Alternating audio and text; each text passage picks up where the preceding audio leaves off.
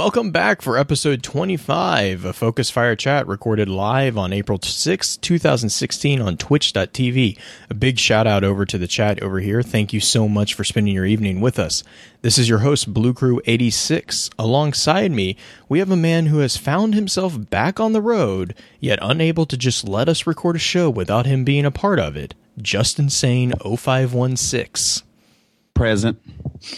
Next up is a third member of our merry little band, someone who is as excited for the return of FLCL as he is about the growing number of paean memes, Steeman Willie Beeman. KPB with you, my children. the topic of today's chat is going to be a discussion of the Black Garden. Before we get into that, however, I do want to run through some just some quick notes. Our last chat was the second episode of our Extra Lore series covering the basic storyline of Elder Scrolls. If you missed that and have any interest in hearing our thoughts, please be sure to check out www.focusfirechat.com for archives of all previous chats as well as links to all our various other pages. If you don't mind, please give us some feedback on iTunes or through our email at focusfirechat at gmail.com to let us know how we're doing. As many of you already know, Focus Fire Chat is a cross community gathering where the intent is to offer a week long, in depth view of a particular subject from within the lore of Destiny. This chat begins every Tuesday morning and runs until the following Tuesday, with topics decided by the group via a poll that begins every Friday and ends on the Tuesday morning of the new chat every Wednesday at around 10 p.m. Central, we get together to stream a recap of the previous week's chat for those who were unable to participate. Next week's chat will be a discussion about the light and the darkness from within Destiny. With that being said, let's go ahead and dive into what we do know about the Black Garden. So, the Black Garden. At last, the heart of the garden has been destroyed, its stranglehold on the traveler released. Our light brightens but the power of the Vex is not broken. Look into the vault, Guardian, for it is said to hold the powers the progeny were meant to bring forth. That's a quote from the speaker. Um, so the Black Garden's kind of this in between place. I, I would I don't want to get too far into it right now, but I would think of it as extra dimensional rather than uh, lost in time like the vault. What do you guys think? Well, and I know I know the chat we talked a little bit about exactly what the Black Garden is because it's not really, you know, up until, well, I guess after the Black Garden technically in the line in the linear gameplay, but up until this point with our chats, we've all been talking about you know the the physical universe and then the netherverse or the throne world or the ascendant realm, whatever you want to whatever label you want to put on it. And the Black Garden is kind of a a third option, and I know we'll get into more of this because there's a lot of aspects of the Black Garden and especially the Vex and the Black Heart that were very, very central to a lot of the conversations that we had. And in every conversation we had in the chat, it seemed like they were other. It wasn't light and dark, it was other. It wasn't physical or psychomutable. It was this, you know, like what you said, an extra dimensional pocket universe that's kind of outside. It's not physical, but it's not it's not entirely dominated by the will like the ascendant realms were for the mm-hmm. hive. And then and that's a very prevalent theme that we you know we kept we kept coming back to that in the chat. And i and we'll we'll probably we'll definitely get into you know a bit of that when we start talking about the the ideas that the chat had and the theories that we kind of came up with. But i would agree. I would think that it's an extra dimensional pocket universe i think is one of the better descriptions that we saw. Willie, what well, you well, the way I look at it, you know, um, Lakshmi doesn't use the term interdimensional or anything of that nature. She refers to it all as timelines. Um, I think the Vex look at it the same way, especially when you look at the Vault of Glass. You know, Atheon sends you through time. That's the Vex's main thing is time. Um, I would say that this would probably be like Vex Throne World confirmed. I'm gonna say that. Yeah. Vex Throne World confirmed. Not really. But uh you know, you have the. I guess we're going to get into the different subtypes of the Vex. Yeah, who's I in think there, we'll little- what they're a doing little bit. later. Yeah. I guess I mean going so going I, I, off I the pretty much agree with you guys. I mean going off the timeline I, I I can't remember if it was was it Coed who said I well you'll probably recognize but he said like the timeline thing he had a really cool like mental example or mental analogy I guess is you know if you picture time as a river right you know it's it's flowing one direction. The black garden is almost like you took a, a glass and you filled it with water from that river and then you set the glass back into the river.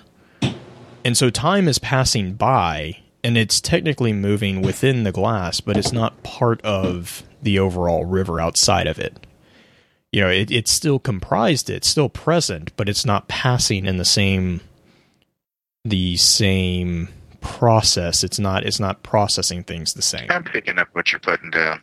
like does that i Um, mean would you would you agree with that Yeah, I, I could agree with that. You know, and that that would lean more toward the pocket dimension, mm-hmm. so to speak, or pocket timeline, um, whichever term you would prefer to use.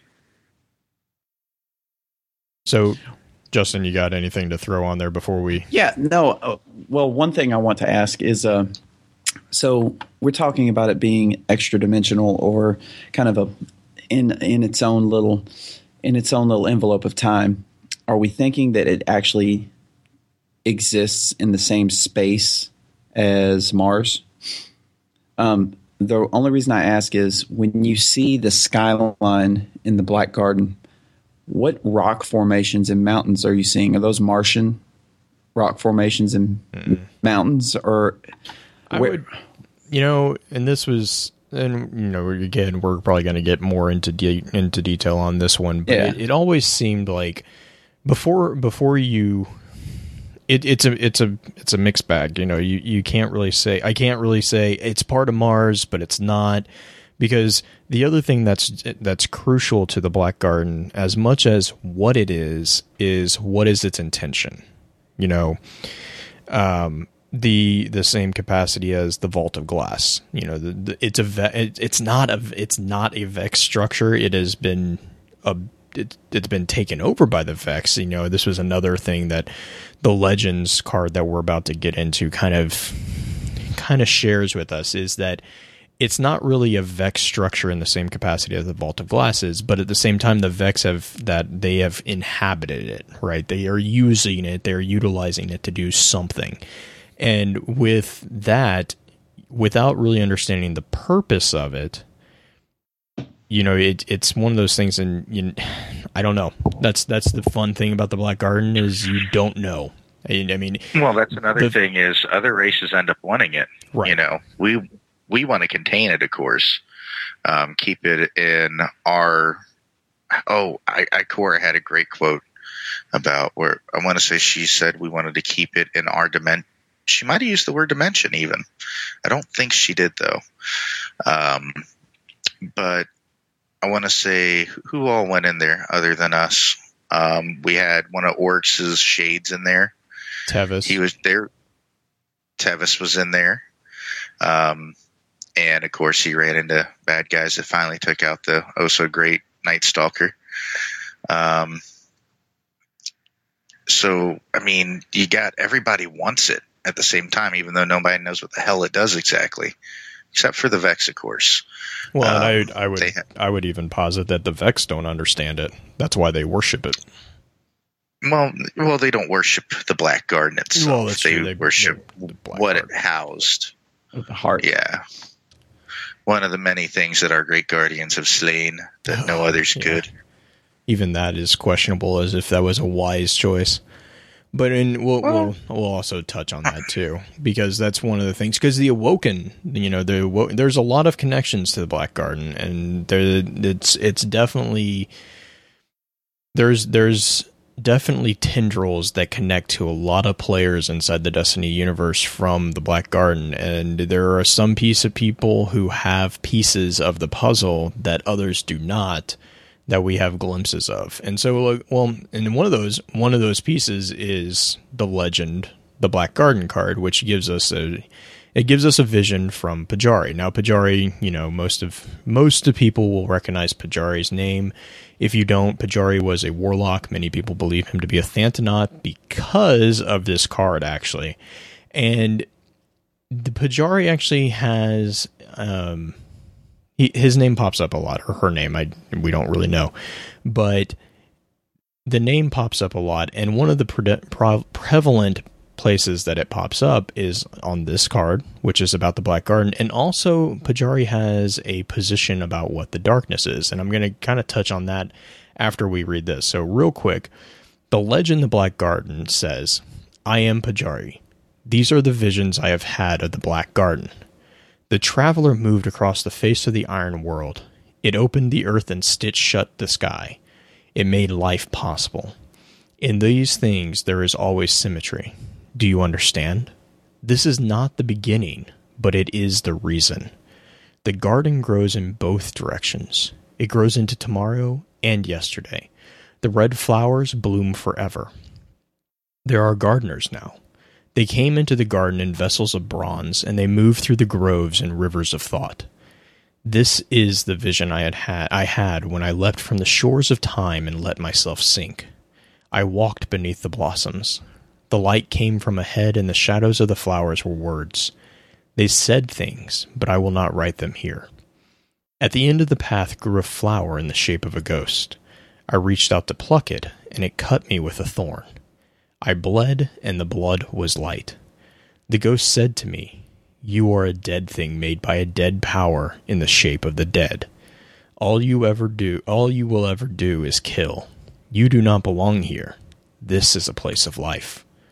The traveler is life, I said. You are a creature of darkness. You seek to deceive me. But I looked behind me, down the long slope where the blossoms tumbled in the warm wind and the great trees wept sap like blood or wine, and I felt doubt. When my ghost raised me from the sea, there was a thorn cut in my left hand, and it has not healed since. Okay, so real fast, there's there's a lot to get into on this one, and I'm gonna I'm gonna try to keep it rather straightforward just for the sake of time. Um, Pujari, so okay, it's not going to be fast. Pujari is there's an interesting rabbit hole about the the term the term Pujari, not the name, the term. Um, a Pujari, or also known as an Archaka, is a Hindu temple priest. The word comes from a Sanskrit Hindi word puja, meaning worship. Now, these these people are responsible for performing temple rituals, including puja and arti, and I apologize if I'm mispronouncing this, um, and taking care of Murtis. Pujaris are mainly drawn from the Hindu Brahmin caste. Both men and women can be pujaris, so it's it's not there's not a, a segregation imposed on that. And there's a fun fact here: the arti is a Hindu religious ritual of worship, and it's uh, it's a part of the puja in which light from wicks soaked in ghee, which is I guess purified butter, or camphor is offered to one or one or more of their deities. And artis are also refer to songs sung in praise of the deity when lamps are being offered. Now, so it's it's similar to you know our favorite term paean, but it's also really interesting because if you see Pujari as a Thanatonaut, term term, sir. don't get don't get me started, Blue. Well, the the interesting thing for me here was, and, and yes, that that was kind of interesting as well. But it, it, the the actually the more interesting thing is, if you look at Pujari as a sun singer, he or she is literally lighting themselves on fire in praise of the deity that they rep- that they you know praise, the sun. They they are literally a song to their deity. They are lighting themselves on fire. They are performing an an arti to the sun. Praise and, the sun. And the thing about that is the name of this character is Pujari. Now, what's also really interesting is that one of these, and so I, you know, as I usually do, I kept going down this rabbit hole One of the more popular arties is um, one which is dedicated to all deities, and it's called the Universal Arti. And I'm not even going to try to pronounce the Hindi name. But within that arti, for a sun singer, again, thinking, reading this from the perspective of a sun singer, and from a guardian, more importantly, some of these lyrics are really, really interesting. Uh, one of the lyrics, one of the, I guess, stanzas is, Thou art an ocean of mercy, thou art the protector. There's another one that says, You are the one unseen of all living beings, the Lord of all living beings. Grant me a glimpse, grant me a glimpse, guide me along the path to thee. And then the last one that I found really interesting was, Friend of the helpless and feeble, benevolent Savior of all, Lord benevolent Savior of all, lift up your hand and offer me thy refuge at thy feet.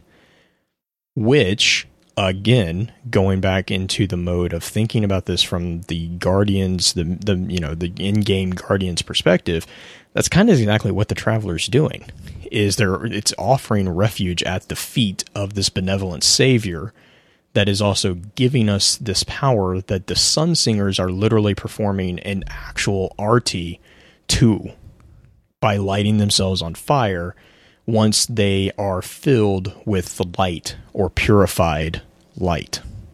So once they're filled, they are able to ignite themselves into a song of praise because they are sun singers. You gave me the greatest pain theory tonight, Blue. Thank you so much. but I mean, and, I, and I, I mean, but and I mean, yes, I, I totally knew that was where that was going to go. But at the same time, is that not just like one of the coolest little rabbit holes? I mean, that's not even that's not even exploring it to the full depth. That's just a very very quick glimpse at just the name Pujari. Yeah, or not. that that name was not an accident. No, oh yeah, no. I mean, there's then there's so much more. You don't. You're you're also forgetting the Bajari to way ratio. Right. The amount of time Warlocks spend planning battles compared to the amount of time Titans plan uh, winning them. Not so. reaching things on the top shelf. hey, hey, you leave my T Rex well, arms alone, buddy. So, so, sorry, our space magic doesn't just flow through us five feet in front of us. it's ridiculous. Oh. But uh, so you know, and there's there's also a really clear connection between the Vision and a uh, segment of the Dark Tower series, and we will get into that later, unless you guys want me to get into that right now.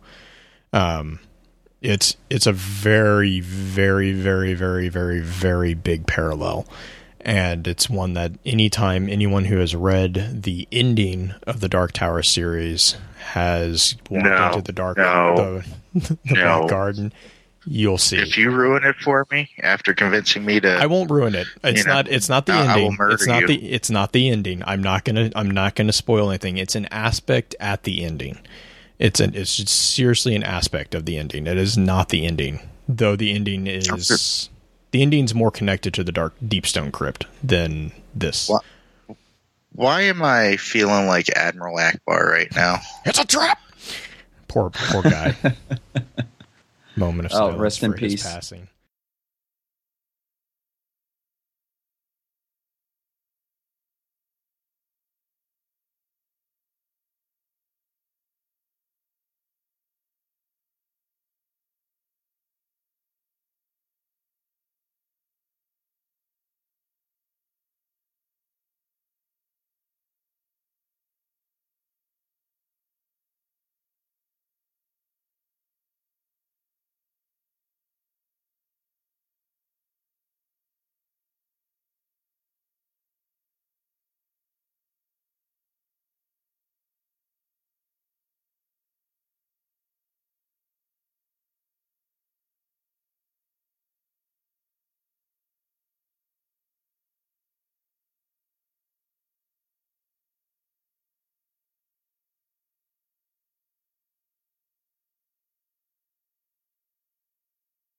So let's continue. but so basically, as a as a note here, the vision describes something that's very very similar to a an area within the Dark Tower series that's called the Con the Can'-Ka No Rey, and it's the the uh, I have the translation later down in my notes, but it is the red fields of none is what that translates into. And we'll we'll definitely get into touch because we talked about that actually in a bit. But the other the other thing that you have to keep in mind about Pujari is the Pujari position. Now the Pujari position is a description of the darkness that is actually one of the one of the many popular positions of the darkness and that position describes the darkness as a both as a force with both physical and moral presence. It's an actualization of evil.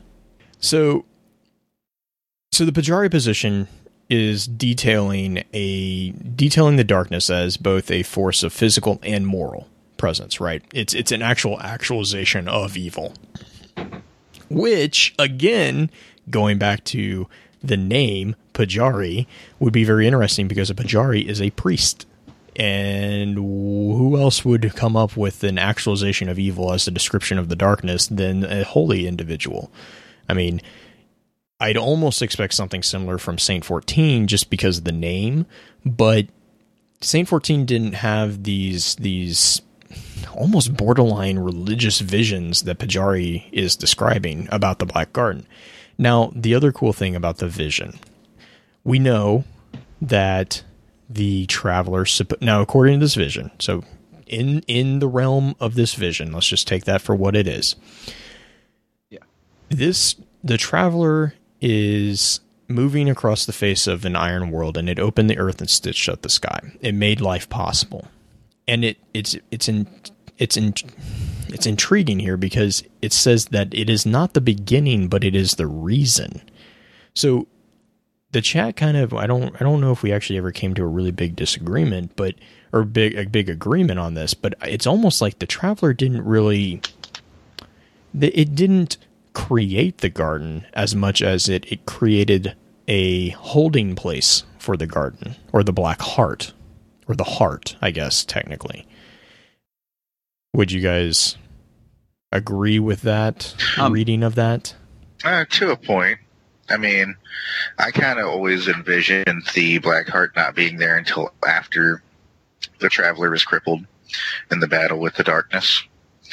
Um, that was just me personally, how I always portrayed it. I didn't get to catch a chat that much because, you know, adulting. Mm-hmm. But when I do hear that theory, uh, and you look back to um, the fundament, it's quite possible that some along those lines could work. Well, and we know that the traveler can terraform things very quickly. I mean, Ares One witnessed yeah. the terraformation of Mars in moments. They, they themselves were filled with light right. at that in those moments. You know, change them forever. So actually, uh, it could happen. Something interesting about that. Something interesting about that wording. When it says that it stitched shut the sky, mm-hmm. I I read that exactly as um, creating atmosphere um, right. just like you oh, said, yeah. terraforming. But an interesting one about opened up the earth. Um, do you remember the comments by I think it was Maya um, in the Ishtar Collective cards or the Ghost Fragment Vex cards? They were discussing whether or not the spire on Venus was um, something the Vex brought there, mm-hmm. whether or not it was latent. And I think it was Chioma had the uh, had the theory that maybe it was latent, seated in the seated in the planet's crust, and then the traveler awoke in it, for lack of a better word. So um, that that's actually pretty. Maybe the Black Garden always existed, and well, the traveler, just like you said. I mean, yeah, looking at the growing thing. That's the other thing is the the traveler or the the garden is not just and and the other thing here is that we get these we get the the acknowledgement that the garden is not just physical it's also temporal. It grows into tomorrow and yesterday which to me kind of points to the Norse mythos of Yggdrasil which is the crossroads. And we kind of talked about that as well the the tree with three roots that span the past, present, and future, uh, under which the Norns, which are also three figures, who are also responsible for the you know the manipulation of time in order to determine the fate of mortals. The uh, that mythos is very very prevalent here as well. You know, you have you have entities, you have you have quantities of three in a lot of segments of the Black Garden that we experience, and then Yeah.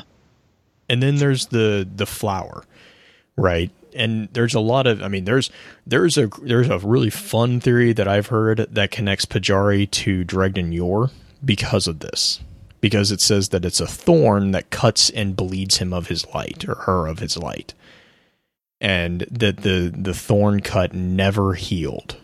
So there's there's a there's a theory out there that Dredgen Yor is Pujari. Now, Anarchy. Yeah, I mean, yeah.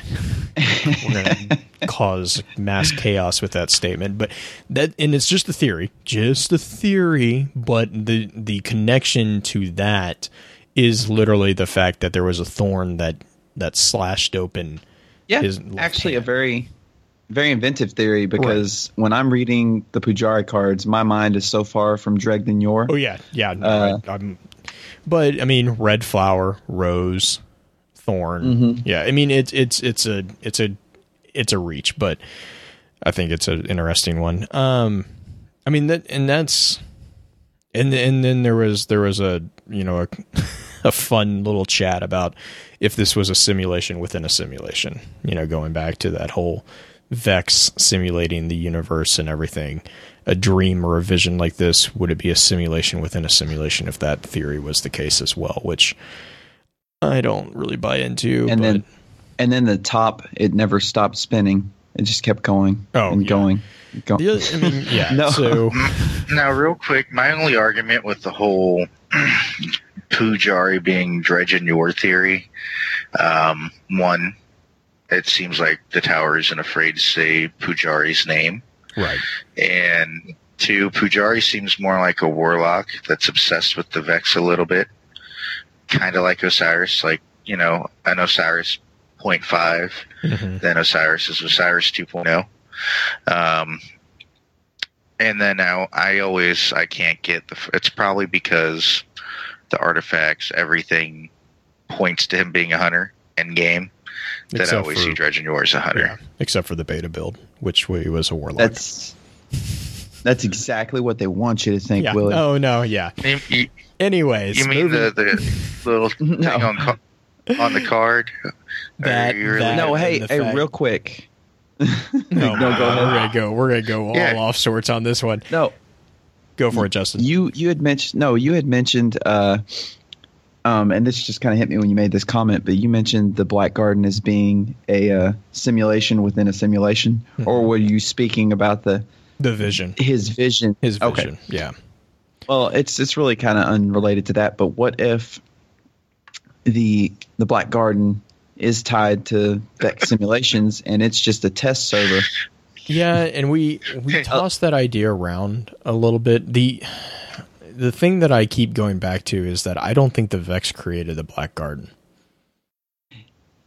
Yeah, I think it that- kind of goes I back to that old uh, Because That old we also we go quote. back to how Justin did that? That was beautiful. hey, Blue, you know how you were talking about this thing? It had absolutely nothing to do with that. But this is what I'm thinking about Yeah, right no. now. but the, the response to that is the Vex didn't create the garden because they because in the vision itself it, it labels them as I mean I read the comment about the, The- gardeners within vessels of bronze and rivers of thought as the Vex because vessels of bronze is the warframes that they walk around in and the rivers of thought that would be radiolarian fluid or the network. Yeah. Mhm. Yeah. Which, speaking of which, I did have a question from a friend of ours, Bell Bunny. So Hey, I'm gonna I'm gonna deviate real quick on this because it was a really interesting little trivia fact. So when you're playing on Pantheon, you know the little if you ever recognize these things, I don't know if anyone ever pays attention to them, but there's these little cubes that roll around, that swim around. They call them Vex ducks, is what a lot of people apparently call them they um, i've been asked what those would be within the lore of the game because it seems like they are some i mean they're all there and they're you know it's like a bug but it's not a bug it's a cube Um, there's actually two. There's two theories. There's two schools of thought on this. The first one is that these are miniature data collection units um, that roll around and collect data and then plug back into the network in the form of the Radiolarian rivers of thought or connection to the network in some capacity, and they you know download the data that they collect. Eh, it's a good one. I actually don't ascribe to. I actually am more of a fan of the second one, which is that these are incubation pods for Radiolarian fluid because within the grimoire cards we understand that the black garden is kind of a, a central hub for a lot of the vex. Um, and what better place to incubate potent like future generations of this radiolarian organism than at your home? And so that's actually my response is i think that the theory is that these are incubation pods for radiolarian f- fluid plankton babies. I don't know what you would call that thing, but it's it's a it's a I would call them Vex seahorses. Vex seahorses. There you go. That's what those monkeys. are. No, Vex no, no, wait. seahorses. No, what are the no? What are those other things? Um, oh hell, everybody had them at one point when they were a kid. Sea monkeys. Sea monkeys. That's monkeys. what they are. Vex So, sea Bell, monkeys. that is your answer. Yeah. That is your answer I- from the Focus Fire team. They're sea. I don't monkeys. know. No, Justin agrees with us. He just doesn't know about it yet. I kind of view those Milky things as the Vex equivalent of the little remote control cars on Star Wars that just kind of randomly drive down the hall. Yeah. Well, I mean, and that's and that is one of the theories is that they're a data collection unit. Like that they're just Yeah.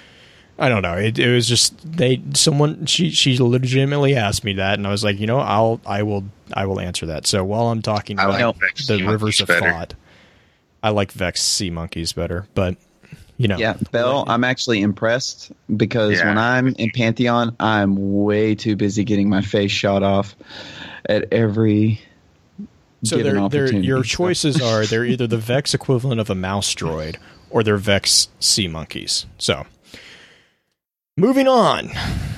The uh, the other the other big piece of the vision here is the fact that the ghost flower um, calls calls this a place of life, and that you are a dead thing made by a dead power in the shape of the dead, and all you ever all you will ever do is kill, and that kind of goes back to the future war cult view of the guardians as us being nothing more than killing machines which you know the pretty accurate. they are not the only ones to make that comment. Um, the queen's brother makes that comment as well.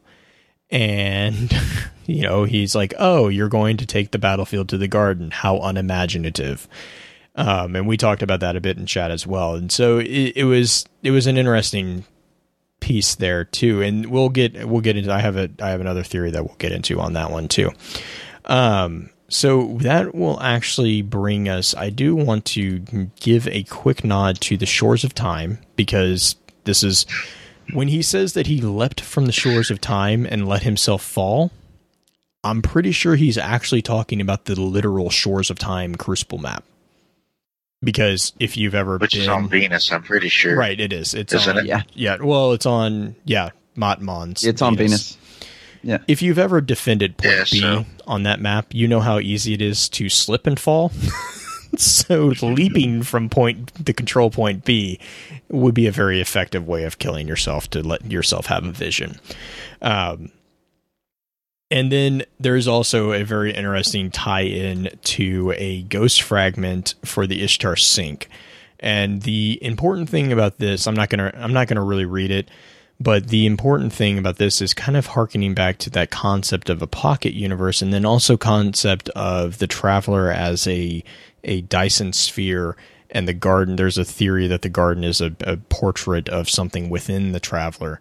Um, read Ghost Fragment Ishtar Sink. It's a very interesting card, and it talks about how you can create miniaturized worlds and they uh, they find basically they find a box and the box just holds renderings of every habitable world in the galaxy And Is that the red powder? yeah, yeah, it's the red powder. And if you look at the really, if you look at the red powder very closely, it's got etched outlines of continents and islands and everything.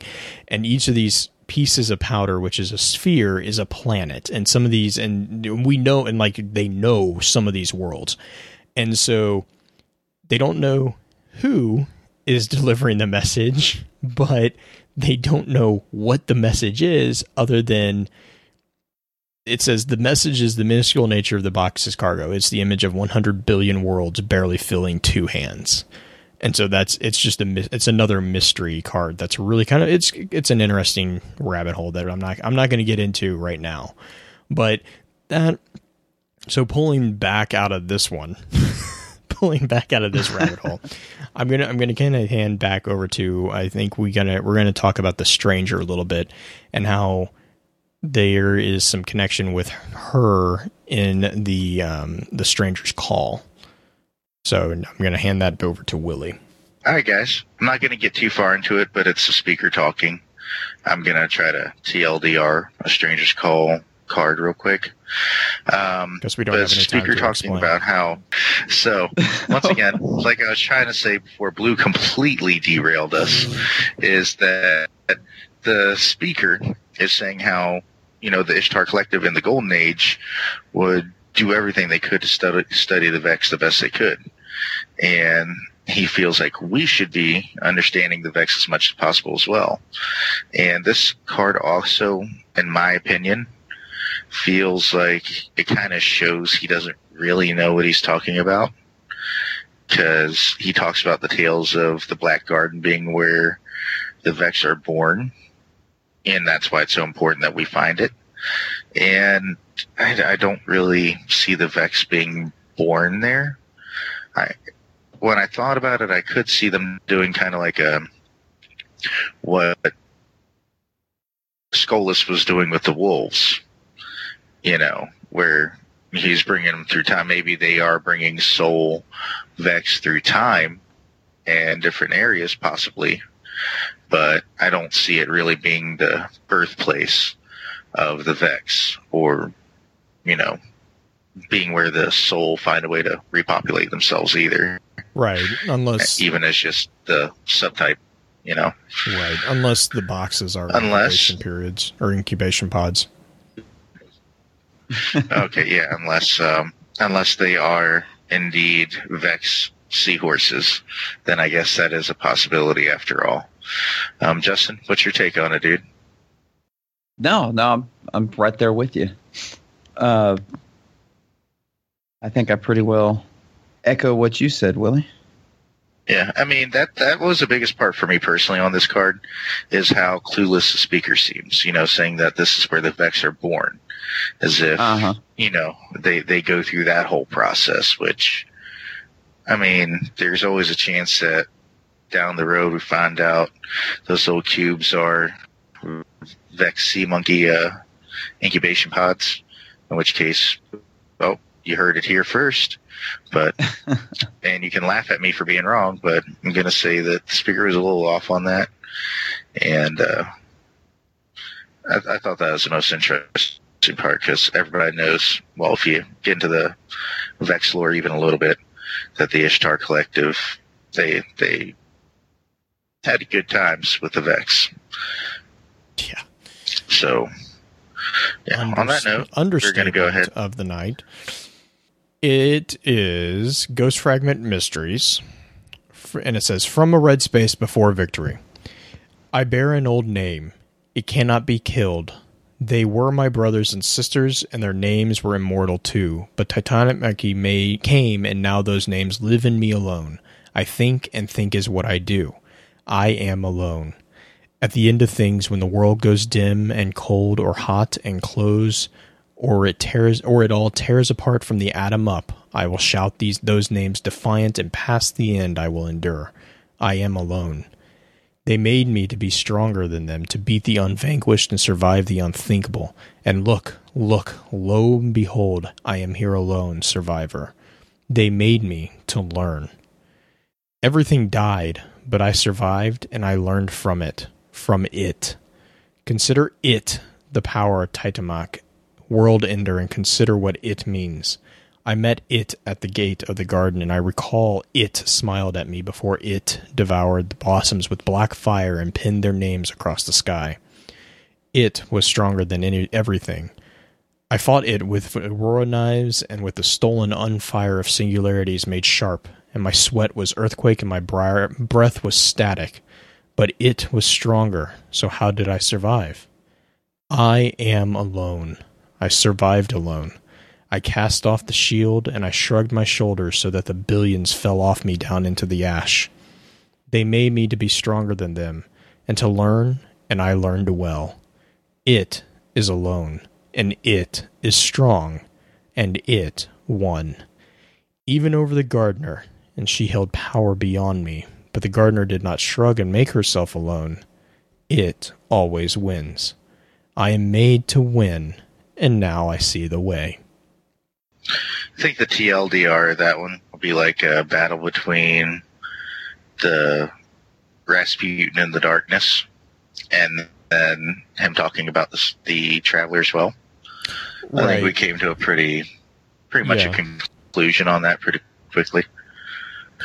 Um, yeah, and you know, I think this is also a kind of a nod. You know, I've always kind of read this as a bit of Rasputin, kind of, you know, in the same way that the Vex learned sword logic. This is kind of Rasputin reading or learning sword logic in his own way. Yeah, he yeah because, he's boasting about it a little bit. Well, I mean, the the piece that kind of clues. I mean, well, there's a lot of pieces that kind of clue that in, but the piece that kind of solidifies that to me is this this statement about how he cast off the shield and he shrugged his shoulders so that the billions fell off of him, and that made him stronger. Like they made me to be stronger than them and to learn, and I learned well. And he learned from the entity that they're identifying as it, which is in Rasputin 4 defined as the flower eater and the um, and then there's also the not the comment here about how it devoured the blossoms with black flame, which we've associated a lot with Oryx and the ability to take. Um, the other the other interesting thing well, is I mean, that when he takes himself, you know, he has black flame in his right the the fist of black so. flame. But the other definition it's an easy thing, yeah. The other definition of it is the Queen of Final Shapes, that also inhabits its petitioners. So it is literally the ta- it's it's not necessarily the it's not necessarily Oryx, but I, I mean I would I would argue that it is the darkness of some capacity or even the deep. It's the ability to take because that is the final shape, right? You know, it's it's there's no, something there's something now, there. Now whether or not it's Oryx, I think you could argue. See, I feel like Rasputin Force should be read as well because it's it also talk. He's pretty much he's talking to the stranger, right. you know, in this card.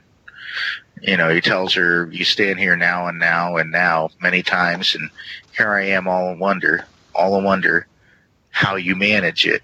How do you step forward? How do you step back? How do you step across? Is there a world of worlds, a web, and you a spider upon it? And then the next little, you know, he asks her if she's looking for a thread named Victory. I think that's kind of like you're saying, Rasputin learning sword logic once mm-hmm. again. He's not worried about survival. He's not worried about saving the people. He wants to find victory. Right. Because, well, he says that. And he says, Help me be victorious. Tell me your secret. I've got a question. Okay, yeah. it says right at the beginning from a red space before victory. He loses in this card.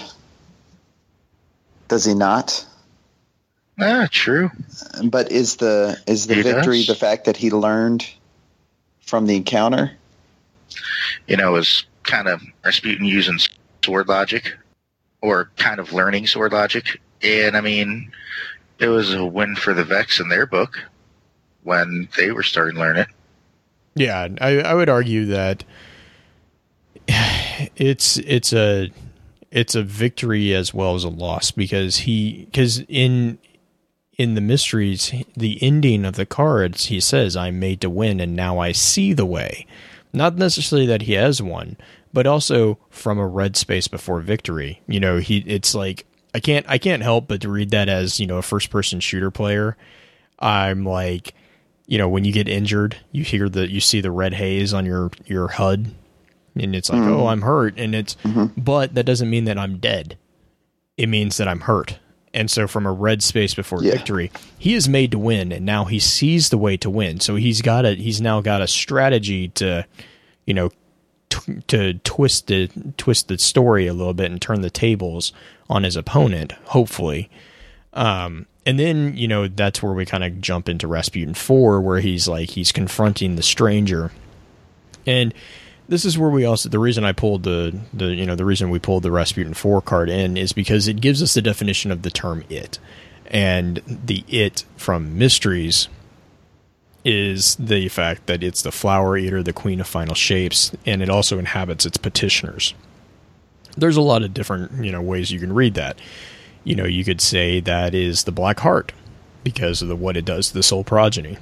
You could say that it is Akka or the Oryx, you know, one of the taken king or queens or whatever you want it, what have you. Um, the darkness, you know, the deep. We know the deep can inhabit corporeal forms in the form, you know, that's what Golgoroth is, is a corporeal form for the deep. Um, you know, the formless one, we have that guy or thing floating around somewhere out there. There's a lot of dark powers that the it could refer to, but the fact is, is when you correlate that also with Mysteries card, and you get the description of it consuming flowers with black flame, that kind of narrows it down to, to in my mind, that narrows it down to the taking ability, which again, Oryx is not the only one who. Oryx is currently the only one that we have that can take, but we do know that that power came from Akka. Now, Akka is supposedly dead, but as all of us know, the worm gods don't like staying dead. You know, there's there's still power within them.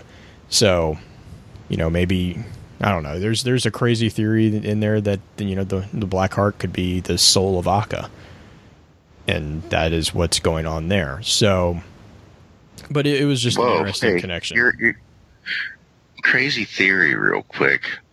Um, I like how you pointed out how it took the the ro- the flowers with black flame, right? Mhm. And this is Rasputin speaking about it. And um, who gave Oryx the power to take? It was the deep or the formless one. Well, I think he referred to it as the deep. yeah, But my point is, who who sits in the Black Garden right now? The Vex, and who, if we go by the radiolarian fluid, the radiolarians being the actual um, organism, while you know the body is just a body. Who is to say that the deep, the darkness, the formless one, aren't all in the same thing? Just kind of like picture the main villain from James and the Giant Peach, if you would. But it has a voice, and it can speak to people like Toland and Oryx, of course, and the Worm Gods.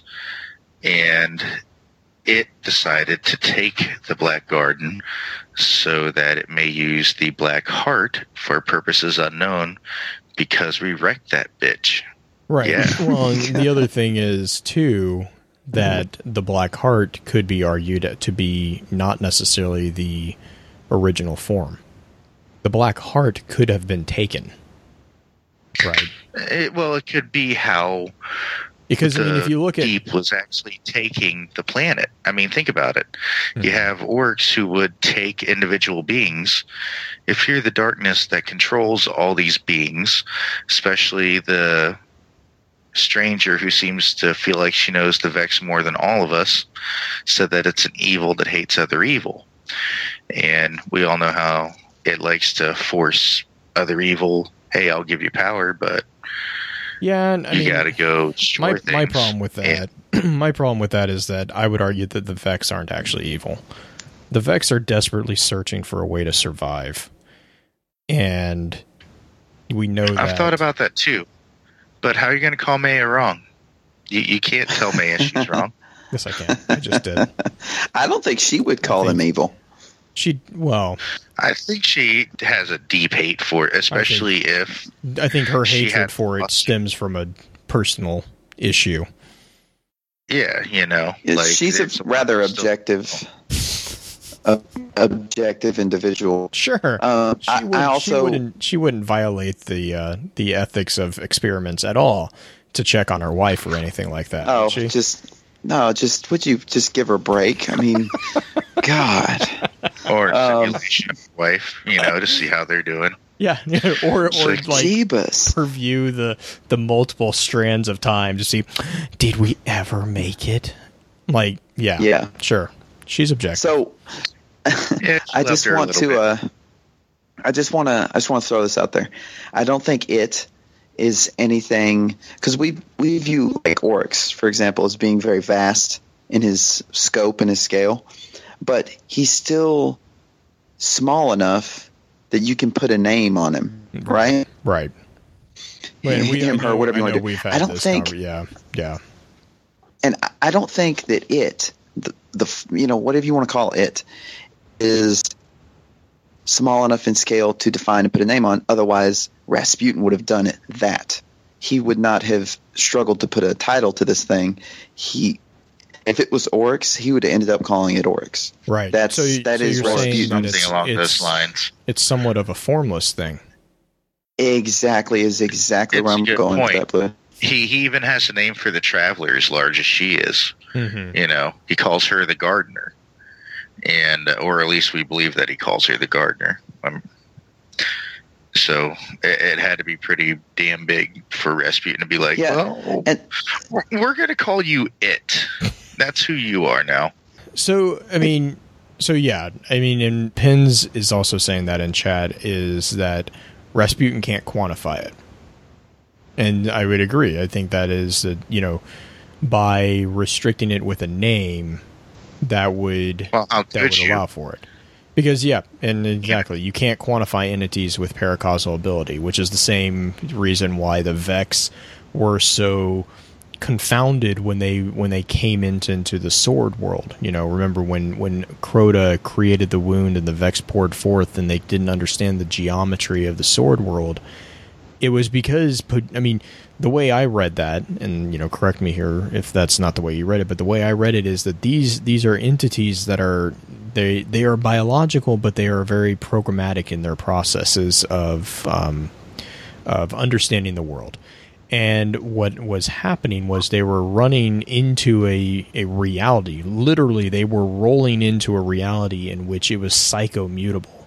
It was not a physical reality any longer and so they would not they weren't able to understand the, the the actual geometry of the world they were not able to understand because causality did not really exist in the the sword world as though it does in the physical world.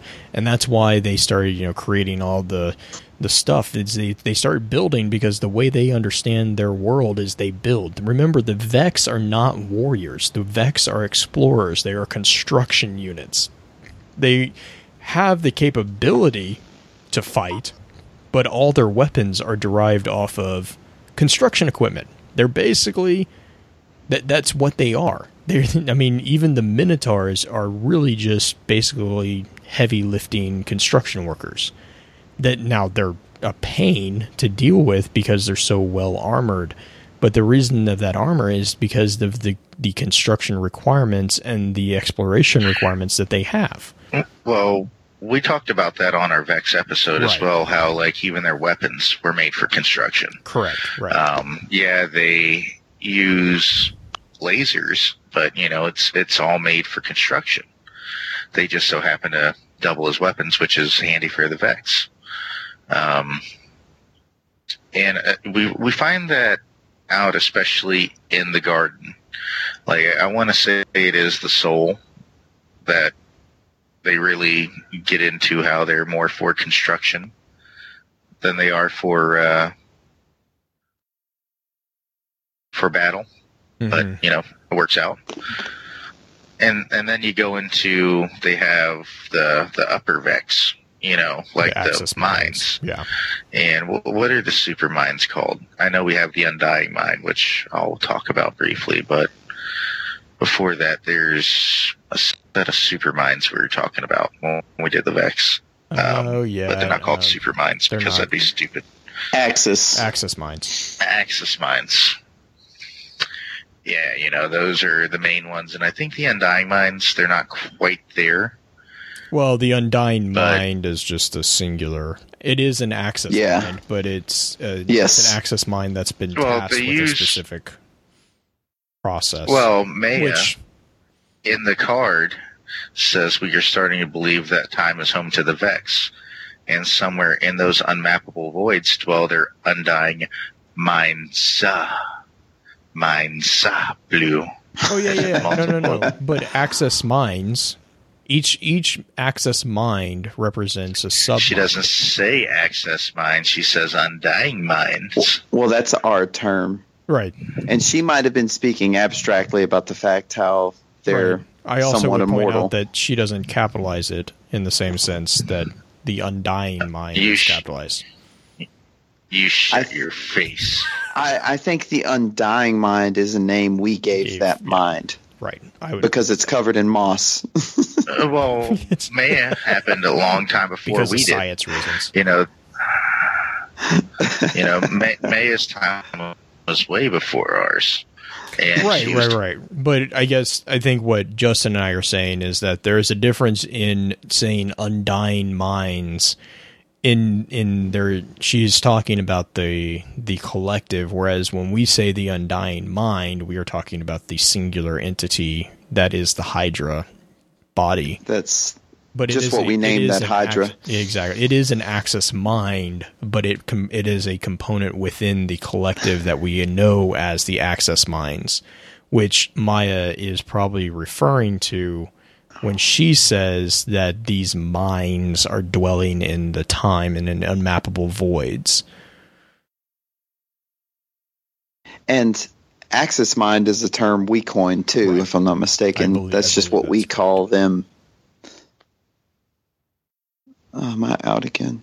No, yeah, no, that's that's correct. I, I would agree that all these t- ter- all these terms are coined by Guardians and the Vanguard and all this, because I mean, even even Cayde makes the comment about chasing more Vex minds, and then you know that's in the conversation with the undi- on the on the Undying Mind.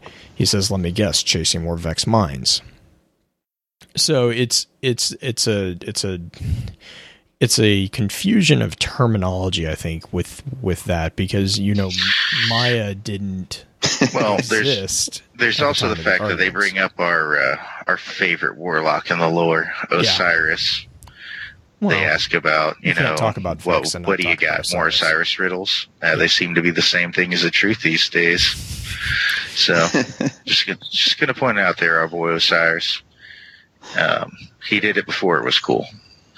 He he called them Undying Minds before it was cool. yes, he did. Yeah. But I mean, and so within within the Undying Minds, we have the Sol Progeny, right? Or not the Undying Minds. The God, now see, you have me all turned around. The Axis Minds, we have the Sol Progeny, and the Sol Progeny are I turned blue around. Yes. yes. So the the soul the Sol Progeny are three axis minds which are found in proximity to the black heart. And these three minds actually are named and they are the primeval primeval mind, the imminent mind, and the eschaton mind. Now, the interesting thing is these things actually do have some uh symbolic meaning here. The primeval mind represents the past and the beginning of time. The imminent mind represents the be- the present at any moment, and then the eschaton mind represents the future and end of world. Now, and like I said before at the start of this whole thing, the pro- this progenies actually do seem to be somewhat of a nod to the Norn mythos, which is represented in the it's from the Norse mythology because each of them represents a piece of time. However, the the separation here that it, it needs to be noted is that the Norn mythos they don't segregate each of the Norns out. the Norns are portrayed as a tri- as a trio as a whole. They are never it. You can't say that the old Norn represents the past, the young Norn represents, or the the middle aged Norn represents the future or the present, and the young Norn represents the future. You can you can say that, but to say that would be incorrect because all of them together are the Norns. They are not separated. They aren't able to be separated, much like No. the progeny are. The progeny are very Now, much on there. Now they are now, not. I used to watch cartoons where there would be an old man time, and every New Year he'd That's be passing on his banner to a baby That's that had a New. Year banner on That's him. the old man mythos. Different, different mythology. I beg to differ, sir. No, it's not. It's not. So- the Norns. The Norns are Just three. real quick go on the Norns are three soul ladies. progeny. Um, are these the only access Axis minds that don't inhabit a Hydra platform? Uh, technically, no. Um, Which have- which other have- one is there? we have the Gate Lords. Um, we have Zydron. Are Is they actually qualify as Axis Minds? They are registered as Axis Minds according to Oh, okay. Collective, and according to I think the Grimoire, I think actually has them registered as Axis Minds. So we have Zydron, we have Atheon, we have the Overmind Minotaur, we have the Prohibitive Mind, uh, Gorgons. Maybe Gorgons are actually Qodron? uh, Qodron is a Gate Lord. Um, uh, Theosyion, which is the restorative mind, is a giant Gorgon-looking thing, Hydra. And then uh, the Gorgons themselves are usually considered Axis Minds as well. Even I would kind of argue on that one, but I can see why because they're so powerful. But maybe. uh, yes, no, Sekron's a Hydra. Nexus Mind's is a Hydra body. So actually, Oh, okay, cool. actually, the Undying Mind, Sekron, and the Templar are actually the only Axis Minds that I'm seeing right now that have Hydra bodies. It's actually the minority for them. Okay, so that's my misconception. I right. always, Well, and I think it's in. I think it's in one of the. I think it's in the Templar or the Sekron that we were reading that it said that a lot of Axis Minds. Now these are the only mines that we've encountered. Just, I mean, also note there. These are only the ones that we've encountered. So it could be that a lot of the Axis Minds are actually probably Hydras because of the the uh, processing capabilities that that model allows. But for the, I mean, for the progeny, coming back to the progeny, the reason they're in the Minotaur like bodies is because they actually aren't built. They weren't. They weren't designed to be um, command nodes. They were designed Yeah. to defend.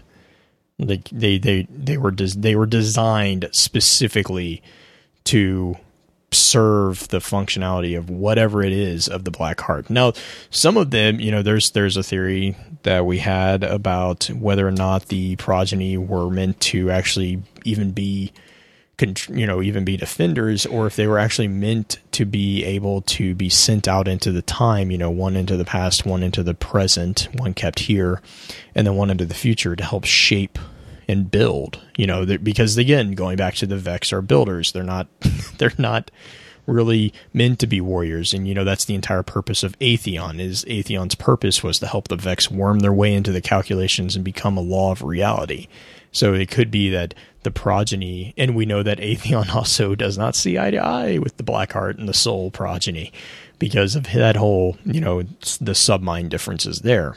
And so there's, you know, there's there's schisms even within the Vex network on approaches and you know how to uh, how to analyze things. And so Atheon's purpose is to do the same thing as the Black Hearts and the progeny, but their process to get there, the, the path that they travel is inherently different. The Sol progeny and the Sol divisive are definitely more oriented towards worship, whereas, you know, Atheon and the Hezen are kind of more almost pragmatic, I would make an argument. I mean, they're not, they're, they don't really worship in the same sense. Um, and so there's there's that entire theory as well. But the other thing, and I think this was a comment from Ikora, was that the uh, there is a there is a thing to note that it its strength. This is the the indication that the black heart is not at full strength because he can or it can only uh, activate one at a time, right? instead of it's being threatened. And so instead of activating all three and just like smashing the threat, it has to activate one at a time. And each time we act, it activates it. It's it's becoming weaker, right? And so, and we can see that because when we destroy the last one, when we destroy the last progeny, the black heart dissipates and we are we are slingshot back onto Mars and the game ends and everyone you know goes home happy except not really because then we ignore it and we go make out under underneath the bleachers with the stranger. But the um there's an image. But i mean so i like it. Um and that and that's the the big thing with the progeny is that it is a it is a nod that the black heart is not at full strength, which I think Ikora also says is, you know, she says, when endangered, the abomination activated these vessels and defended itself. This tells us that it was threatened. Whatever it was, guardians could harm it. And it activated only a single vessel at a time. Its strength was limited. Whatever it intended, it was not ready yet. We must assume the abomination was part of something greater, and we cannot flinch from the terrible, obvious comparison. Just as the traveler acts through us, this power was able to act through its own servants. Let us be wary. There may be other abominations and other vessels.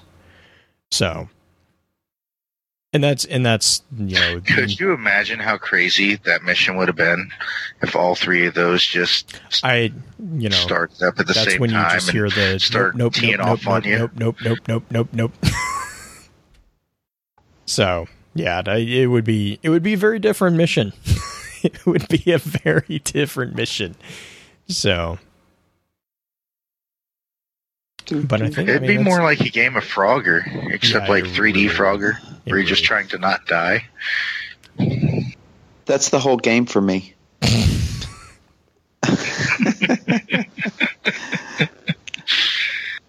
okay, so do we want to go on and talk about the Sol divisive?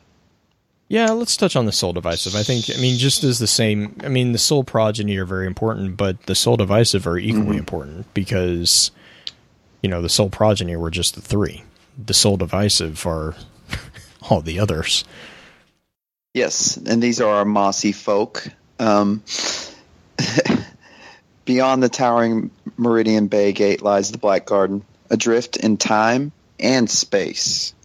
And within the, the garden dwell the Vex of the Sol divisive. Frozen in rapture, these are the Vex that are praying to the progeny and the Black Heart, and they awaken when you disturb them, and uh, you have to fight them before you fight the progeny in that mission.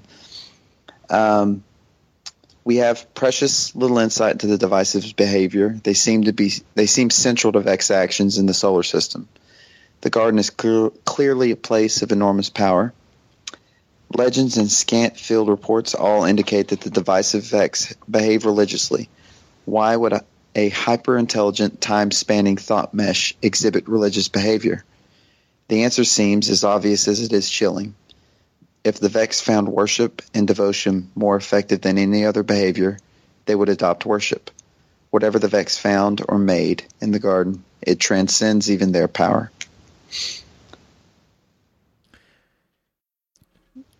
So, So we don't I- we don't know who's speaking there, by Right. the way, but I, I have a strong feeling it's Ikora. yeah, a lot of the Vex cards seem to be from Ikora.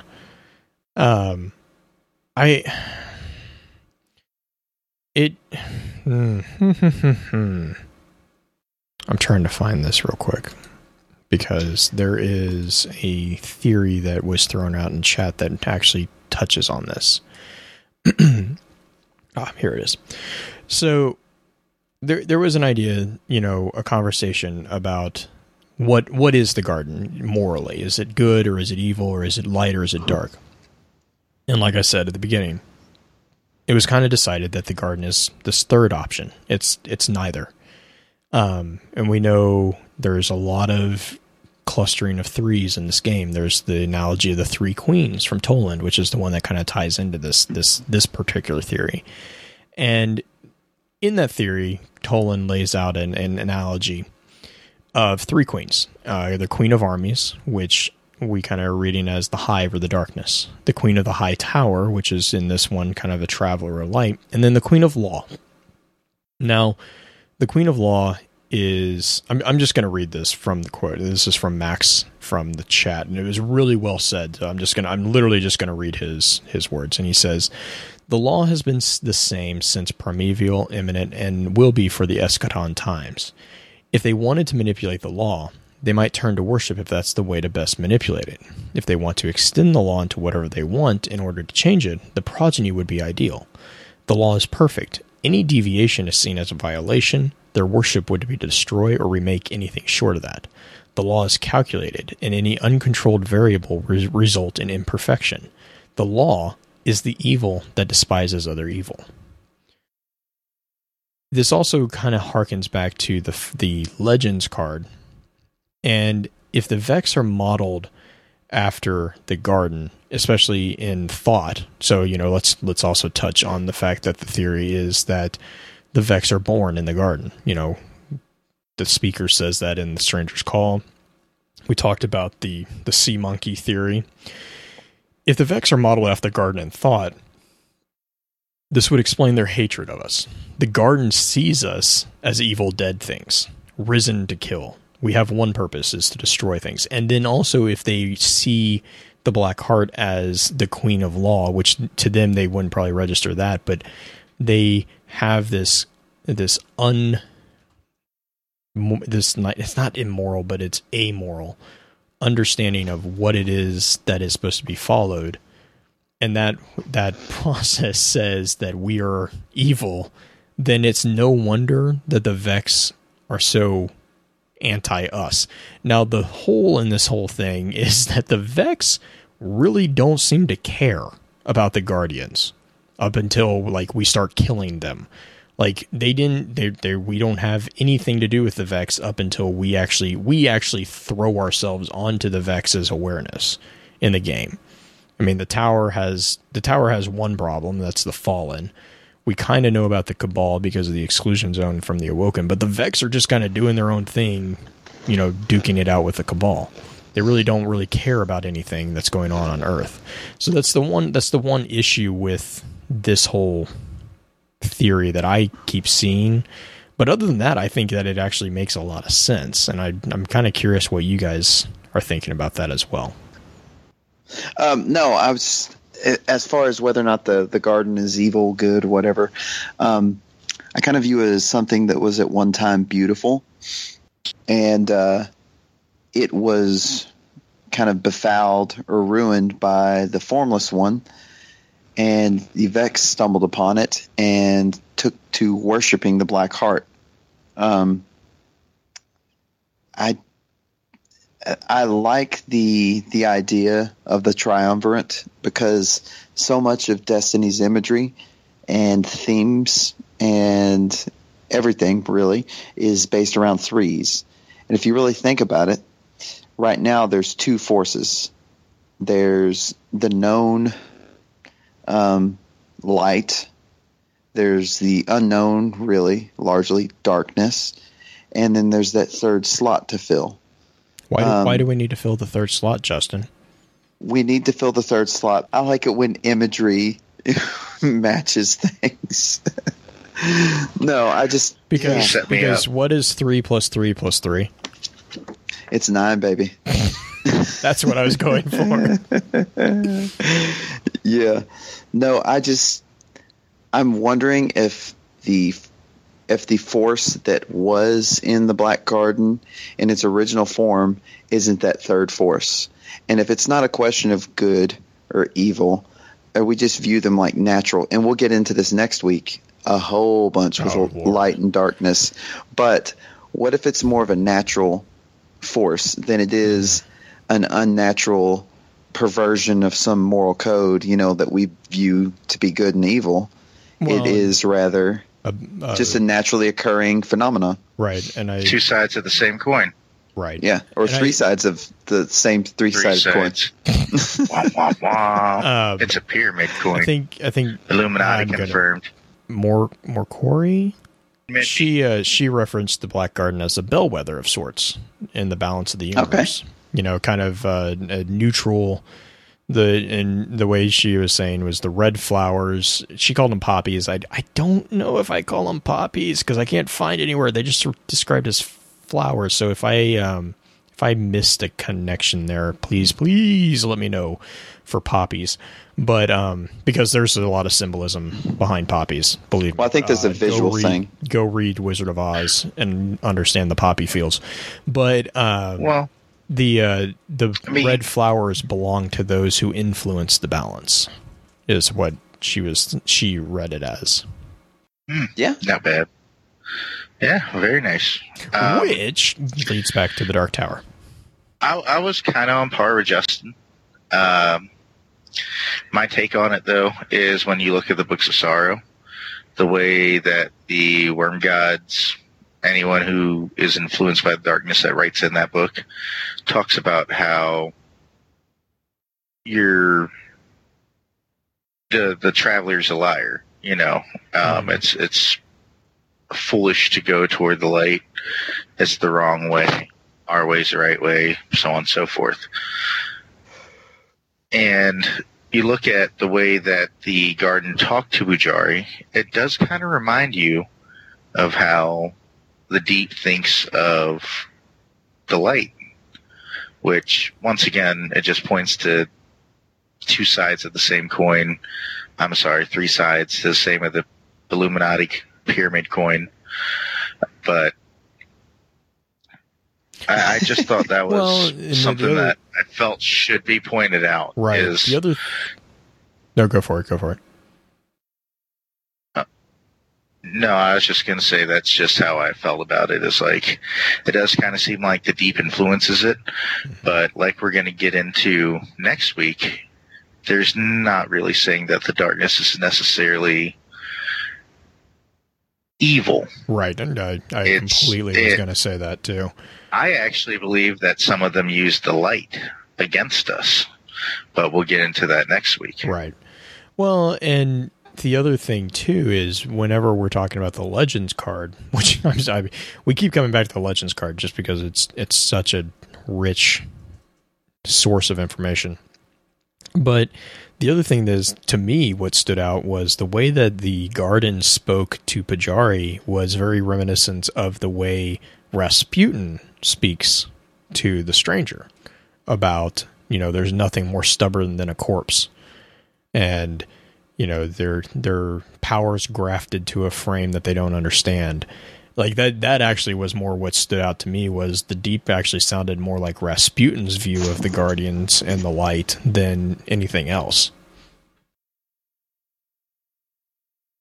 but Actually, when you point that out, you, you see that? yeah, and Yeah. that, that card, the garden does speak a lot like Rasputin. That's that's a very good point. So uh, the Vex prayed Rasputin confirmed that just happened. Well, and I think No. I know there was a I know there was a couple comments about Uh, how the not, black heart was course, kind of how the the black heart was kind of like a Vex war mind, which I mean, you know we have a whole host of reasons why that probably won't isn't the case.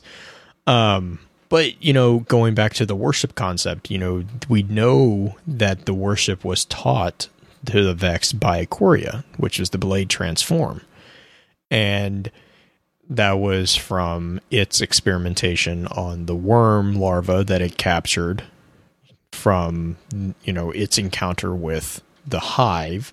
And they you know processed it took the information and it, it, it basically derived that hey worship is going to give us more power so here's the subroutine to my subminds and go. And then that's where that information got disseminated into the the vex network and you know hey here we are now. We have worshiping machines which exactly is what you know Ikora was just saying was why is this thing worshiping? What why are they worshiping? Um and then and so there was I'm trying to think if there was a I mean the the connection that I see with Quria Blade Transform is we kind of talked about this, but I think this is probably going to be more like again we're going to transcend more into next week on the conversation about the Taken and the Blade Transform and the impact on the that terminology. But yeah, I don't I don't know if I like the theory because it wraps it up really neatly, but I also think that there are a few holes in it that would that kind of make it not as strong as I would like it to be on the Queen of Law. So Yeah, that's definitely definitely a good theory. I like the way I like the way he arrived there. For sure. For sure. For sure. I mean, I still see, I still look at it as like the deep is where Oryx learned how to take. So, why wouldn't it make sense that the deep itself wouldn't take the garden for its own purposes? Maybe its purpose was just to have the Vex worship it there, you know, Mm. without Oryx murdering them mercilessly. Because he can't I, I don't know. Like I just, nah, I don't know. It, it's don't tell me it's completely implausible. No, no, no, no, no. I'm not. I'm not at all. I just. it's in I there. don't. It just the. Why wouldn't Oryx take all of the vex within the garden then? I'm not calling Oryx. Uh, no, I'm saying the deep. Oh, Took the garden. Okay, to, to- You know, the formless one. right. Yeah, and I mean, Like th- this is where I'm going to place this piece of darkness, so that way I can and we do know spread it right, amongst you know the solar system. right, and we do know that the black heart was in some capacity blocking the light from returning to the traveler. So I mean, it, it's the frustrating When thing. I get to it- type, I can make it sound a lot smarter. But when I got to do these things No, live, no, no, I no, kind no, of jumble no. words. It's it's, It's but you get the gist of what I'm saying, right? right, right, right. It's um, it's just interesting because it's the it's the frustrating thing and the fascinating thing about pretty much everything in Destiny is that we don't really know what's going on. We can only guess, and the information that we have is biased. It's blatantly biased from one perspective. Or Well, another. another thing that I want to point out is that Pujari talked to the darkness, or I'm sorry, he didn't talk to the darkness. he talked to the garden Mhm. after jumping from the shores of time, and that's on Venus, and the Black Garden's supposed to be on Mars. I'm just right throwing that out there real quick. that was the um that was the conversation that we had about jumping into rivers of silicone because we were like Yeah. oh why you you? jumped into a river of Some guys do it all the time. So I mean, what? conductive elements like because remember the vault of glass is silica that's what radiolarians build stuff out of so he jumped into the radiolarian fluid basically is i think what i, I want to say that's what the chat was we were talking about with that whole that whole piece so that's why he would um Well, that would bring up the whole because you remember Kabir. He actually went ahead and drank it. yeah he had some You know, he put Yep. it in his body straight up. he had some milk stout It tasted like the sea. for But- reasons. Oh, God, keep it PG. Um, No, but I mean that would that would be that would be the explanation to how he could communicate to the Black Garden if he's on Venus. If he jumps into Radiolarian fluid and Radiolarians, He's everywhere. he's everywhere, and so his vision is literally he is connected into the Vex net. He is connected into the Vex network directly. So that could be the source of his religion or his religion, his uh, vision, right there. well, yeah, and we have the a bunch of warlock pieces that talk about Pujari living in the hmm. swamp. No, um, not Pujari. That wasn't Pujari. That Yeah. was Yeah, it was Pujari. Yeah, it was Pujari. Prove me wrong, Leonidas. Prove me wrong. Do it. That was Pujari, uh. dude. I'm telling you. Which pieces were they? It was Albios. No, it wasn't. Five Lives of Albios. Oh wait. No, Oh, wait. no. He said with a cold Damn dread in his I'm gonna, voice. I'm gonna put a mic drop sound in. Damn it. Pujari, I- I bet Pujari literally has like Pujari literally Once again, it's been a long, long day. I apologize. No, no, no. Pujari has like the reason I was freaking out is like no, it's not because I looked for like everything I could on Pujari and I couldn't find anything. So yeah, Yeah, you're, um, well, there's once again, there's the Pujari to weight ratio is Right. my favorite Yeah. piece ever. Yeah, no, Willie, Willie, if we start apologizing for being wrong, this whole thing falls apart. So I just think we just need to just just keep it moving. Move along, folks. Nothing So- okay. So real quick, just to kind of pull pull another trivia information. Um, I want to talk about the Batuta gear real fast um, because the Batuta gear has actually it's it's if you look at not just the word black garden but the word garden because this is the only really use of garden that we have in the game so far um, you you come you actually come across this really kind of cool piece of armor called the Batuta 1.0 now it's a green it's green so it's not like super amazing. Um, actually most people probably don't even register this armor. But there is actually four variations of this armor and I, I can't help but actually just read this because it's really cool. Um, and i'm going to start at the first version. I'm just going to read the quotes off of them. So the first version is the first hunters walked where no human had set foot for hundreds of years and then that goes to the second version, which is some of the city's best selling authors are hunters turned travel writers.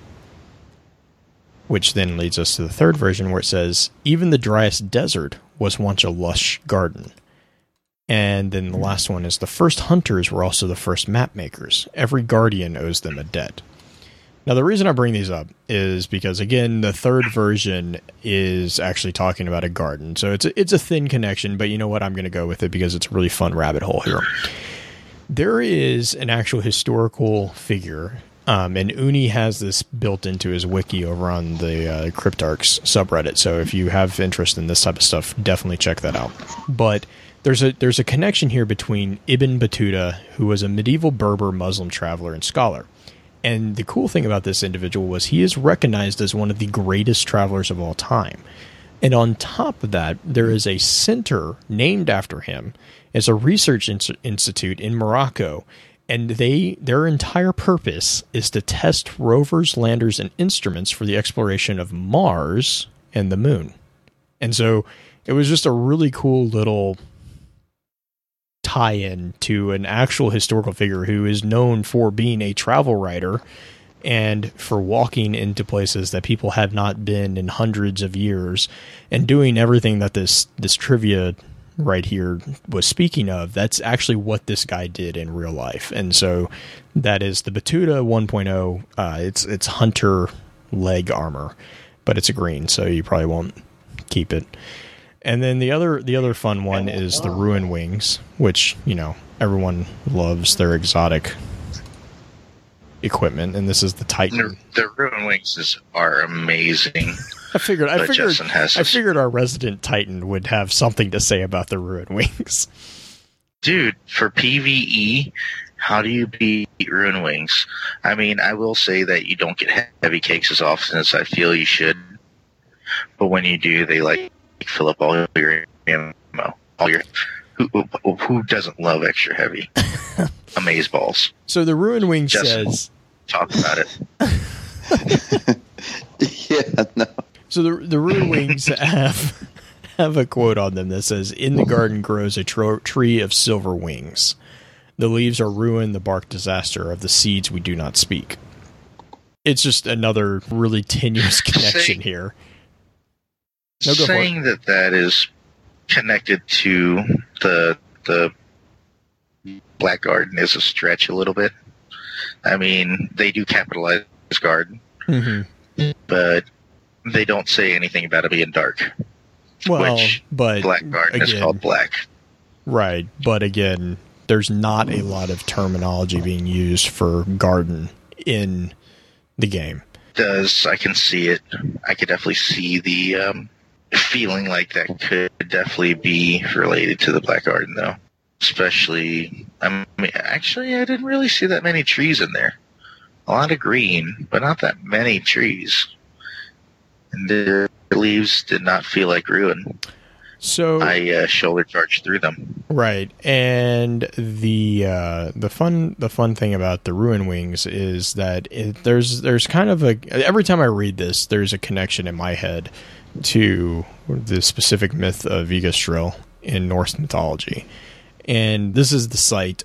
So there's a, there's actually a ton of cool things about this, but it's the sacrifice of Odin, um, which is from there's there's an actual quote on uh, the Ham- Havamal, and it says, "I hung. I know that I hung on a windy tree nine long nights, wounded with a spear dedicated to Odin, myself to myself, on that tree of which no man knows from where its roots run." And so, the thing about Odin is, first off, there's a lot of references to Odin being somewhat related to the traveler, and because of the sacrifice of Odin, the crucifixion of Odin and because again the the giant gaping hole in the traveler and then the fact that odin you know was wound he was basically it's, it's very similar to the uh, the passion of the christ and you know in the christian faith and then all that but the the other really interesting thing about Yggdrasil is that it's mentioned in its description is that this tree was created it was it was burned into ash and this ash has three roots which grow in three directions. And this goes on to detail how it's su- this tree suffers agony more than men know. Because of this, it is the noblest of trees. And on this tree that is that is being you know ashed and everything like this, there is there is an actual squirrel, and the squirrel carries what's called malicious messages from a character up on the top to a serpent or a worm that gnaws at the root of the tree which is the in which the root that it gnaws at is the root that covers the world of darkness or Niflheim, and there is a whole host of what they call worms underneath this tree.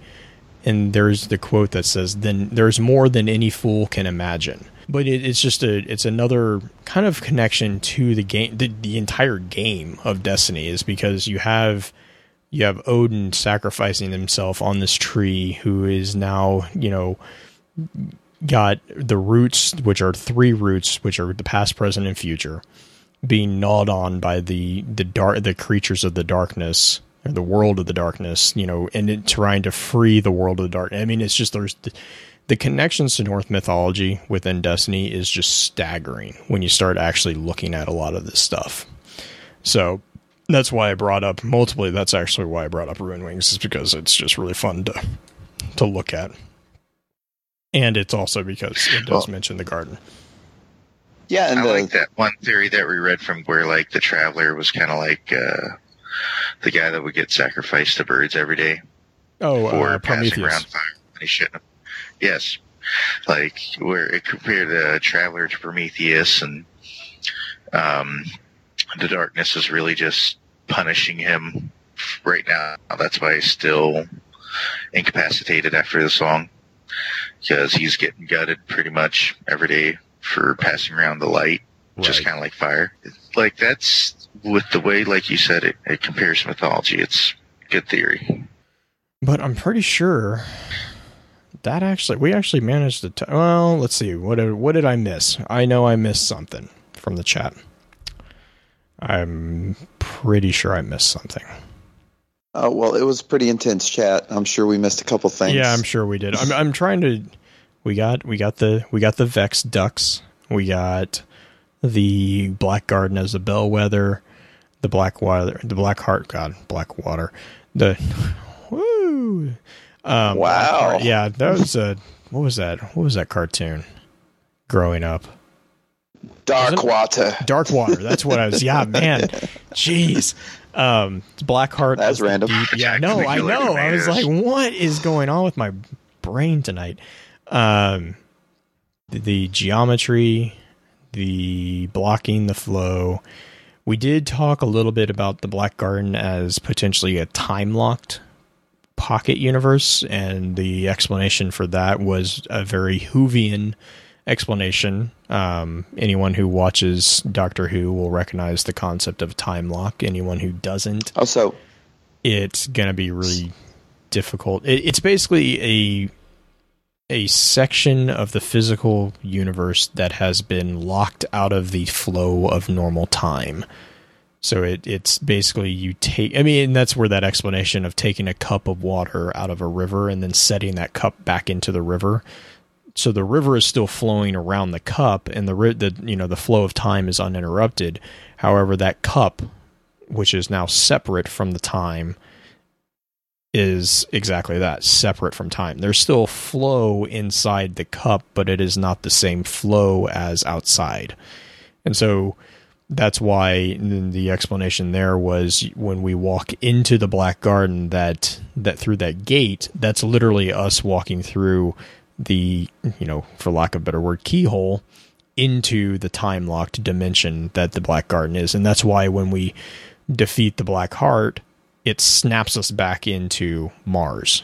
So, so that's almost like a warp or slip space travel. right, right. You're you're still flowing in the stream, but your relative motion within the garden is at a zero point. So you're relatively you're standing still, but you know uh, you're Yes, actually still in the time stream. Right. Yeah, I Yeah, yeah. So I mean, there is a connection to the Cabal. Um, obviously, the Garden Spire. We, you know, run into the Blind Legion on that point. yeah, I just I don't think they know what they're what they're screwing with Um, when you run into the. Primus, the Primus, like no one. It says on his card, no one knows what fascination the Vex hold for the leader of the Blind Legion, but Primus Shaw has put his command at great risk by pushing into lands occupied by the machines. Like so, he like he knows something. Of course, he doesn't know anything anymore since we shot him, but He's so dead. he is so so dead. He is such a. mm, mhm. But um, so like they, I mean, they built the base around the Garden Spire, and you know there there is obviously he he knows something, but yeah, we don't know what we he knows. There is a random, and this is a thing that was later in the chat. There is the guard, the groundskeeper, the Vex groundskeeper, um, who was a. Uh, it, it actually it was interesting. So the Blood in the Garden mission, which is where we find the groundskeeper, which is how we get the exotic version of No Time to Ex- No, wait, yes, No Time to Explain, right? Is that Yeah. right? Okay, It was originally called the Stranger's Rifle. right, right, Eh, right. don't worry about that one. But so the cool thing about these missions on this one was this actually showed us that Praedyth has been in the Black Garden. Um, on top of, we also know that Tevis, which is the hunter that we get the dusk bow from, has been in the Black Garden. So we're not the first Guardians to actually physically be in the Guardian, either the Garden. Um, Praedyth and Tevis, we know, have both been there because uh, Praedyth's ghost, which we re- we reclaim um, in Paradox, has files about the Black Garden, and it says the Black Garden sprawls before me. It twists and shifts almost too fast to follow. Sometimes grounded on Mars, sometime sometimes somewhere else.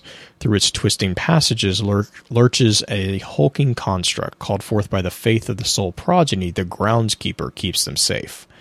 Um, so a couple things to unpack from that. First off, this is definitely a reference to the Minotaur um, myth uh, mythology from Greek and the Minotaur and the Labyrinth, and then also it confirms that the Sol Progeny are actually called as the last line of defense against the Black Heart or for the Black Heart. Um, they expect the groundskeeper to keep them safe, and so that's where that con- that whole thing is. And so there's there's this giant groundskeeper walking around in the garden, which again confirms that the view of the Vex as the gardeners of the garden is pretty spot on in my opinion. And then there's this really really fun little tidbit that no one seems to catch. There is a character in the Undying Mind Strike who goes by the name of Morgath the Lore Keeper. and it is a taken. oh God, I got so mad about this. There is a taken. It's a taken hive knight, which is found at the end of the Undying Mind Strike, only during the Hunger Pains quest line. And as part of this Pain quest, well, okay, yes, Eris sends you to find out more about the history of the hive. We just killed this guy. This this this knight knows the entire history of the hive, and we just shoot him. And from killing him, you get a, an item called Essence of the Feast. But the, as a lore individual or person who is completely focused on lore, you just shot the person who knows the history of the hive. Like, what? what? Why? Why did you do Yes, that? because He because shot he's first. Squishy hive. Yes, you don't hesitate. You murder that son of a bitch. Ah, no. it's like I was reading I was reading something, I was like, Morgath the Lorekeeper, who is this? And I was talking to Uni and he was like, Oh yeah, that's the knight that you just kill. You what? You, you Yeah. what now? So Yeah. I think that was um believe that's actually the extent of the chat.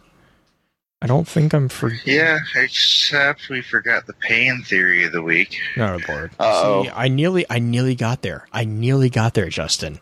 Nearly. Hey, and there was no. Then there was actually a few that popped in my head, but um, So you Because, just you know, admitted you you are you're inventing these. Oh, oh, oh, if oh, you don't no, know no. that by now, what Can the I- hell? Can I really touch on something really fast? Actually, two things. Phrase phrasing. Go for it. Okay. First off, going back to the Dark Tower. Um, the reason why I keep coming back to the Dark Tower is because if you look at the architecture that is presented in the artwork from Stephen King's The Series, um, and then you look at Vex structure, they are actually really, really similar. Um, the concept art of the Black Garden is the best way to do this, but if you just search for Dark Tower art and look at the tower, and then compare it to the tower and spires from the Vex, uh, and especially the Black Garden, you'll see that they are almost identical in construct, like in architecture styles. There is also a, um, and I mentioned this at the beginning. There is a, f- a field full of red roses in the Black Tower, and this is this is very very close to the end. And Willie, I am not going to spoil anything. It's not it's not anything. I will murder you. I know, I know. so it's called the Can the Can'-Ka No Rey, and that translates into the red fields of none. And it's very similar to the Legends card. These roses that filled up this field were known to whisper and draw people to the Dark Tower.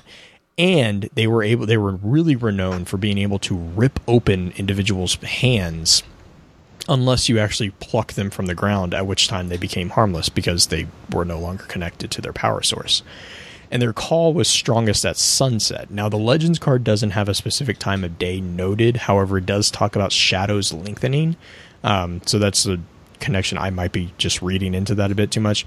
But the flowers in the Can'-Ka No Rey were described as dusky pink on the outside, fierce red on the inside, and have a center as yellow as the sun on the in, in the the iris and they are also they also had somewhat ontological capabilities because they were actually I'm not going to finish that sentence because I promised Willie I wouldn't ruin anything. There are, there are ontological capabilities of the flowers as well.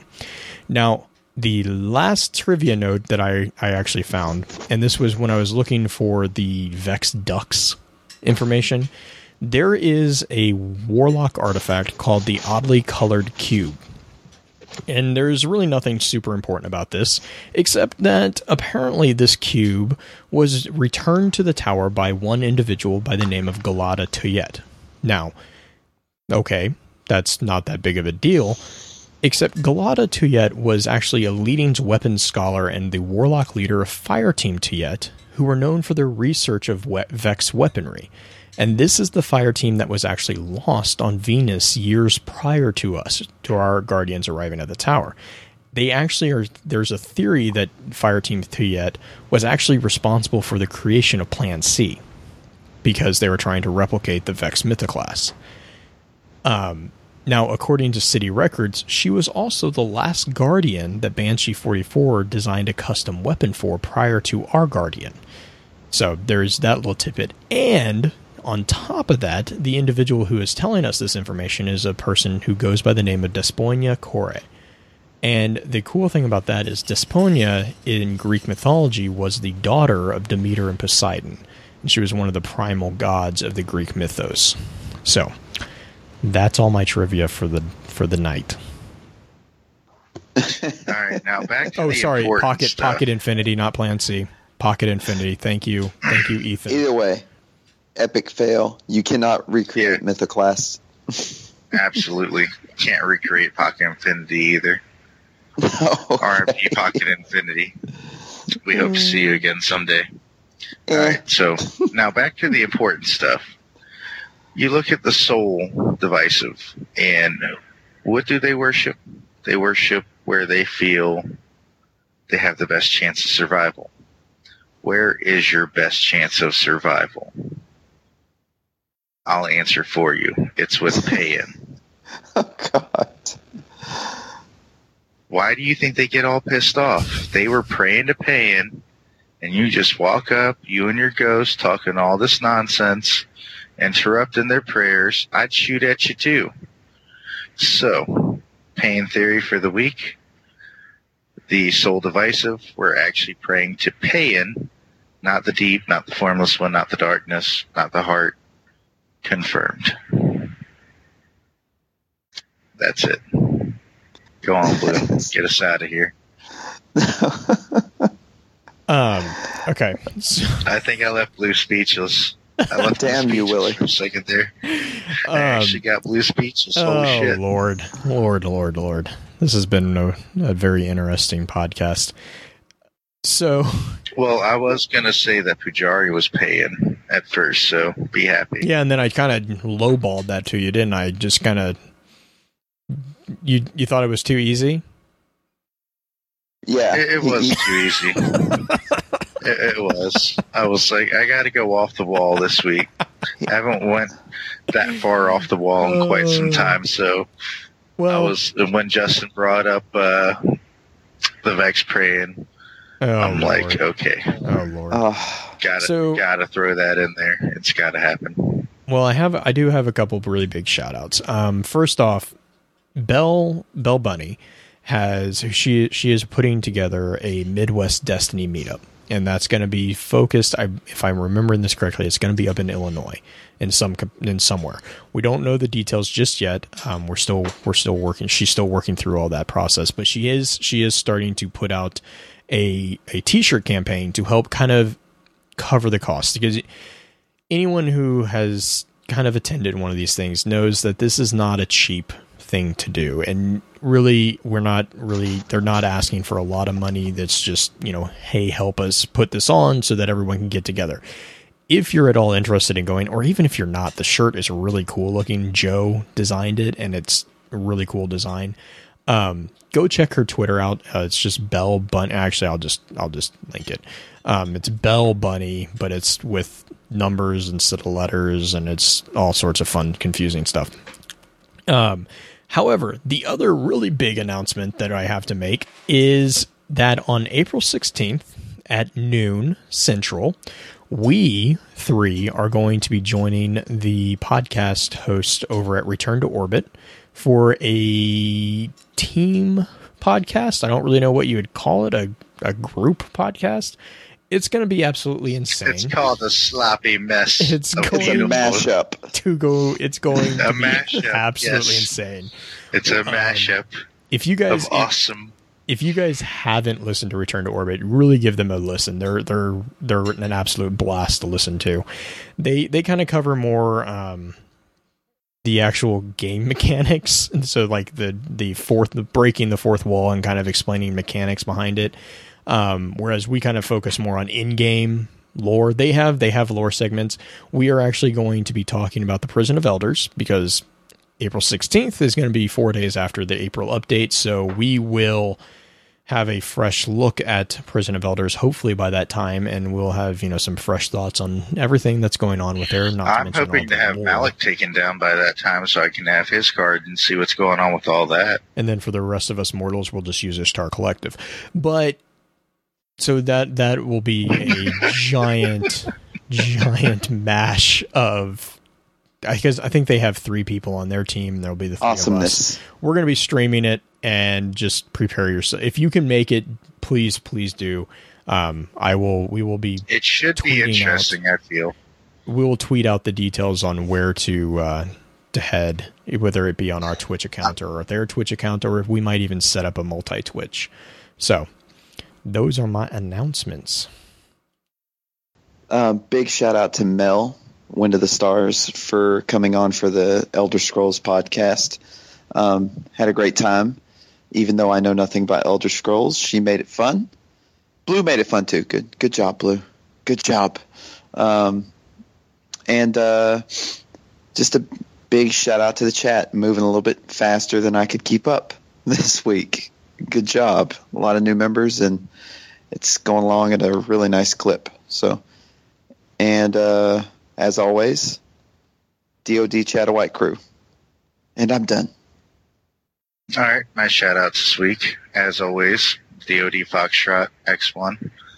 Love you guys. Always going to be there for you. Um, like Justin said, shout out to the the chat, man. Like everything's blowing up, and uh, it's a good thing though. Like you just you leave for an hour, even just like a half hour sometimes, and all of a sudden you missed a hundred plus messages. You're like, wow. So definitely loving the way the chat's going right now. Shout out to Payan, of course. Payan, we wouldn't be here without you, brother. Thank you for being there for us always. And shout out to RTO because this is going to be interesting, I think. And I'm actually really looking forward to that, Blue, personally. Oh yeah, I I know that sh- they are doing it as well. They are they are as well. So I'm I'm really excited. I'm I'm, pre- uh, yeah, I'm pretty stoked about it too, dude. Like, this is, let's get some hype. Yeah. if if we proved anything Friday, it's it's really fun to take over podcasts. that is very true. that is very true. For those of you who don't know what we're talking about, check out the DoD podcast. Um, April Fools was a super serious episode that everyone should listen to. With with that, we'll begin to wrap the chat up. Thank you again to those over in the chat for coming to spend the evening with us.